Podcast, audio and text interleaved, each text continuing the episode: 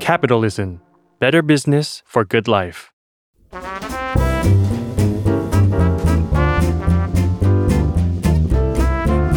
ปงนปตีธุรกิจรอบครัว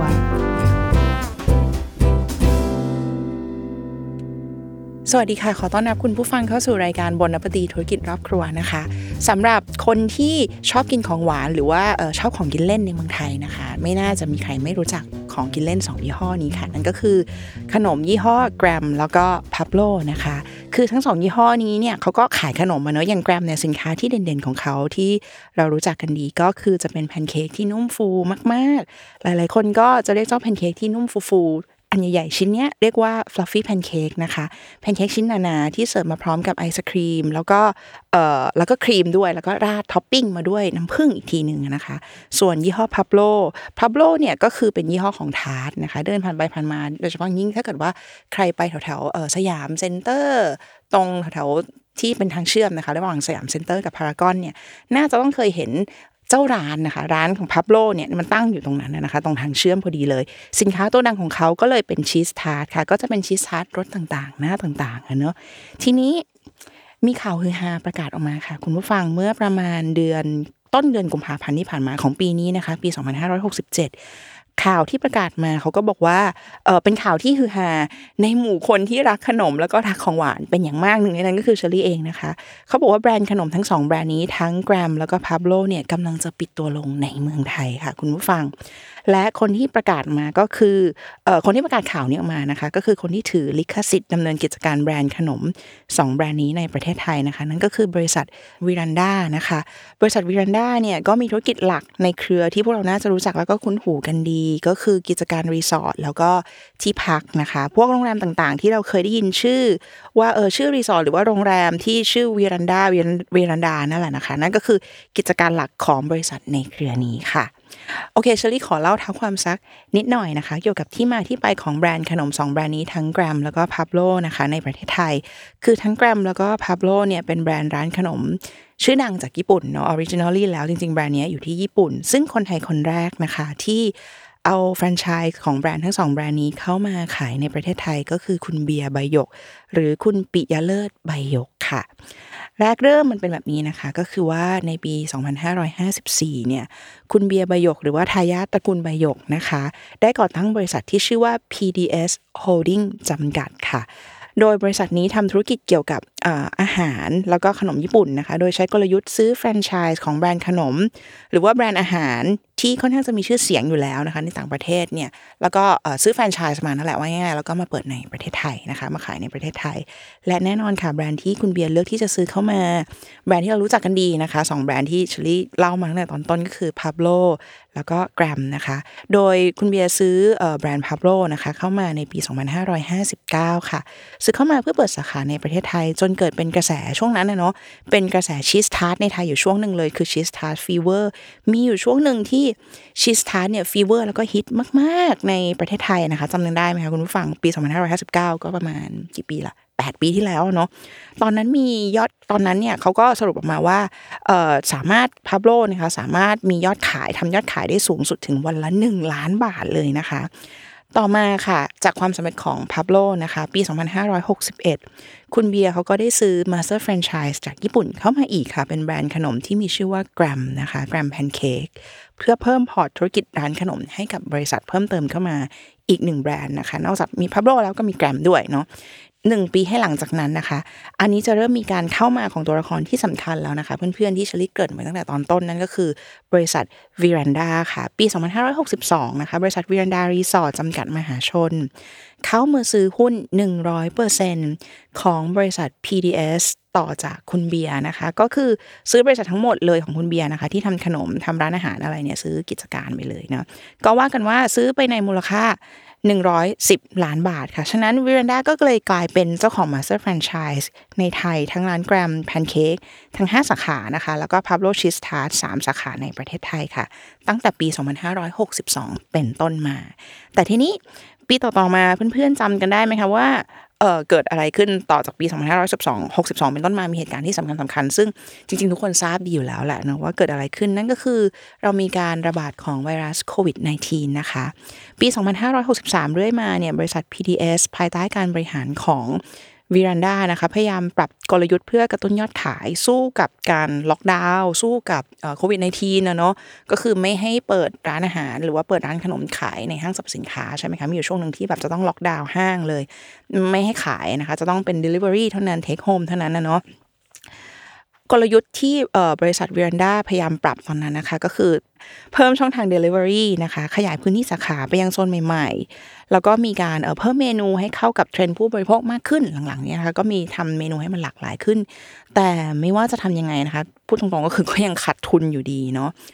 ปัจจุบันนี้ค่ะก็เขาก็บอกว่าจากความนิยมของแบรนด์ที่มันลดลงเรื่อยๆนะคะ ถึงแม้ว่าบริษัทจะพยายามกระตุ้นยอดขายด้วยหลากหลายวิธีแล้วก็ตาม แต่ก็ยังไม่สามารถทำให้ยอดขายเนี่ยมัน มาได้ไม่สามารถทำให้มันฮิตได้เหมือนเก่านะว่าง่ายๆเถอะจนตอนนี้เหลือร้านทั้งสองรวมกันนะคะ เพียงแค่ 5 สาขาเท่านั้นค่ะ ทั้ง Gram แล้วก็ PABLO ชีสทาร์ตนะคะ ซึ่งตอนนี้ทางวีรันดาก็เลยเพิ่งประกาศปิดกิจการร้าน Gram แพนเค้กแล้วก็ PABLO ชีสทาร์ตในไทยภายในปีนี้ค่ะ ก็คือจะปิดหมดเลยนะทั้ง Gram แล้วก็ PABLOทีนี้โอเค ทั้งหมดที่เมื่อกี้ชลี่ เล่าให้ฟังทั้งหมดนะคะ คุณผู้ฟังก็เป็นเนื้อข่าวนะจากทางวิรันดานะคะ ก็เป็นข่าว PR ที่เขาประชาสัมพันธ์เผยแพร่ออกมาทางสื่อต่างๆ แต่ทีนี้เนื่องจากเราเป็นบนปตีเนี่ยเราเราลองมาวิเคราะห์กันดูดีไหมคะ เพิ่มเนื้อหาเข้าไปหน่อยก็คือ เราเรามาลองวิเคราะห์กันดูไหมคะว่าเอ๊ะแล้วทำไมอยู่ดีๆ แบรนด์ขนมที่เคยขายได้อย่างที่เชลี่บอกข้อมูลไปเบื้องต้นนะคะว่า เป็นแบรนด์ที่เคยแบบฮิตมาก ๆ 8 ปีที่แล้ว สร้างกระแสฟีเวอร์ในประเทศไทยสามารถขายได้ถึงวันละ 1 ล้านบาทเกิดอะไรขึ้นทำไมอยู่ดีวันนี้เกิดแบบขายไม่ได้จนถึงกระทั่งว่าแบบจะต้องปิดกิจการไปเลยในประเทศไทย อันนี้เชลี่ขอ วิเคราะห์เอาตามนี้นะคะ คุณผู้ฟังก็คือข้อหนึ่งเชอรี่คิดว่าทุกวันนี้เนี่ยตัวเลือกของแบรนด์ขนม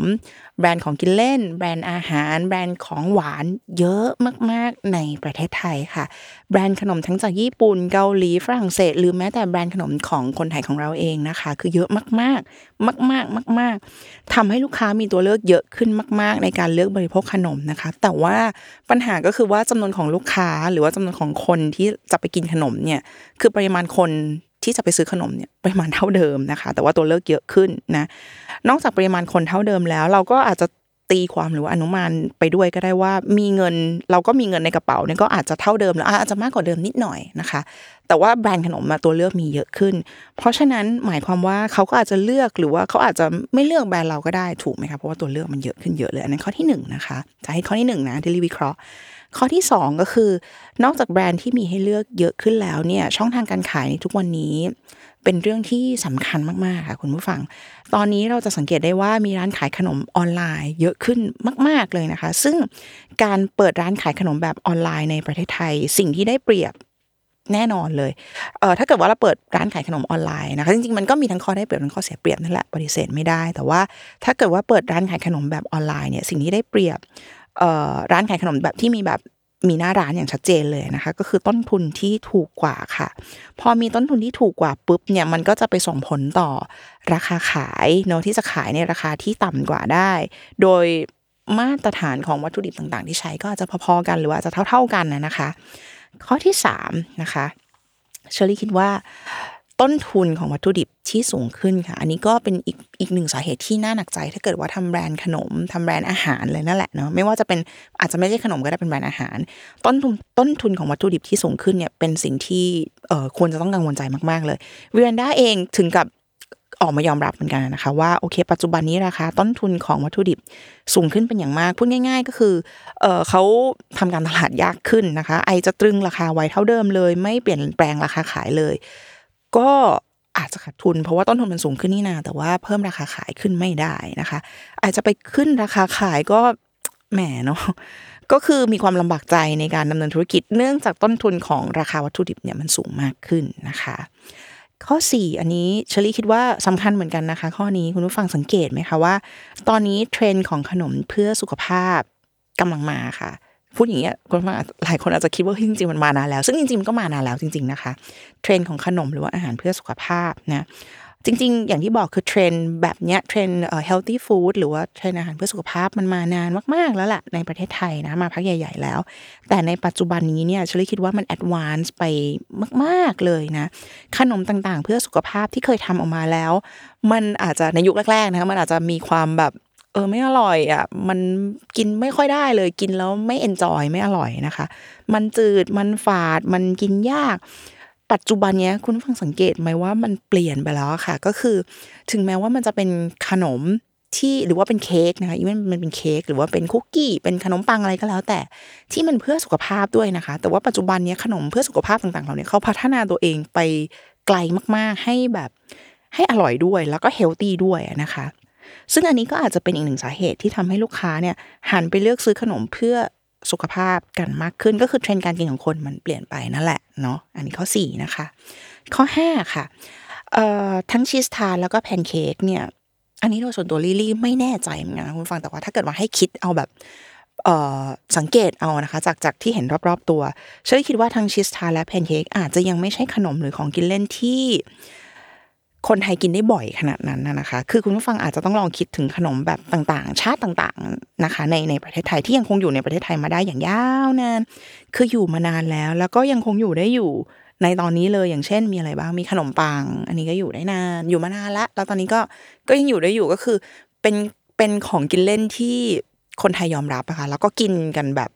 กินกันเป็นปกติ เป็นส่วนหนึ่งของชีวิตเข้าร้านสะดวกซื้อก็มีขนมปังขาย มีเบเกอรี่ที่ขายขนมปังอยู่ทั่ว ๆ ไป หาซื้อได้ทั่วไป คือเป็นของกินเล่นที่คนไทยกินแล้วก็ติดปากแล้วถูกปากแล้วนะคะ อันหนึ่งมีขนมปังสองอาจจะมีขนมเค้กนะคะ ก็จะพัฒนาเป็นขนมเค้กรูปแบบต่างๆเนาะสามก็จะมีครัวซองเป็นต้นอันนี้ขนมสองสามอย่างเนี่ยเชอรี่คิดว่าเป็นของกินเล่นที่แบบ ที่คุ้นคุ้นปากคนไทยไปแล้ว แต่ว่าในขณะที่แพนเค้กกับชีสทาร์ตก็อาจจะยังยังไปไม่ถึงจุดนั้นนะนะคะ คือส่วนตัวลี่ลี่มองว่าคนไทยน่าจะถูกจริตกับขนมบางอย่างจริง ๆ คือกินแล้วก็ชอบกินจนยอมรับไปแล้ว ว่ากินได้ทุกวันกินได้เรื่อย ๆ แต่ก็อาจจะไม่ใช่ขนมทุกประเภทหรือของกินเล่นทุกประเภทนะคะ ที่คนไทยจะนิยมกันขนาดนั้นนะซึ่งเอาจริง ๆ อันนี้ก็ ลี่ยอมรับว่าจริงๆ อันนี้มันมันยากจริง ๆนะคะ กับการที่เราจะรู้ล่วงหน้าได้ยังไงว่า ขนมชิ้นนี้หรือว่าขนมชนิดนี้เนี่ยมันจะไปถูกปากคนไทยหรือเปล่านะก็พราะเท่าที่ลี่เคยลองมานะคะจริงๆทั้งแกรมแล้วก็ทั้งพับโลส่วนตัวลี่จริงๆนี่ก็ชอบนะคะมันก็อร่อยเป็นเป็นเป็นแพนเค้กแล้วก็เป็นเอ่อชีสทาร์ที่อร่อยอยู่แล้วนะคะ เพราะฉะนั้นก็ เพราะฉะนั้นก็อันนี้ข้อห้านี่ที่ลี่บอกก็จะเป็นเรื่องที่ยากเหมือนกันนะคะ ที่เราก็ไม่รู้นะว่าเออ มันจะเป็นขนมที่ถูกปากคนไทยหรือเปล่านะคะ ก็ภายในสิ้นปีนี้นะคะ เราคงไม่ได้เห็นแล้วนะคะทั้งร้านแกรมแพนเค้กแล้วก็พับโลชีสทาร์ตในประเทศไทย ใครอยากจะไปอุดหนุนอาจจะต้องบินไปถึงญี่ปุ่นแล้วนะคะฝากติดตามรายการบนนปตีธุรกิจรอบครัวได้นะคะ จากทุกช่องทางของ s ซ l m o n Podcast และ Capital ค่ะ ทุกวันพฤหัสบดีนะคะสำหรับวันนี้บนนปตีค่ะ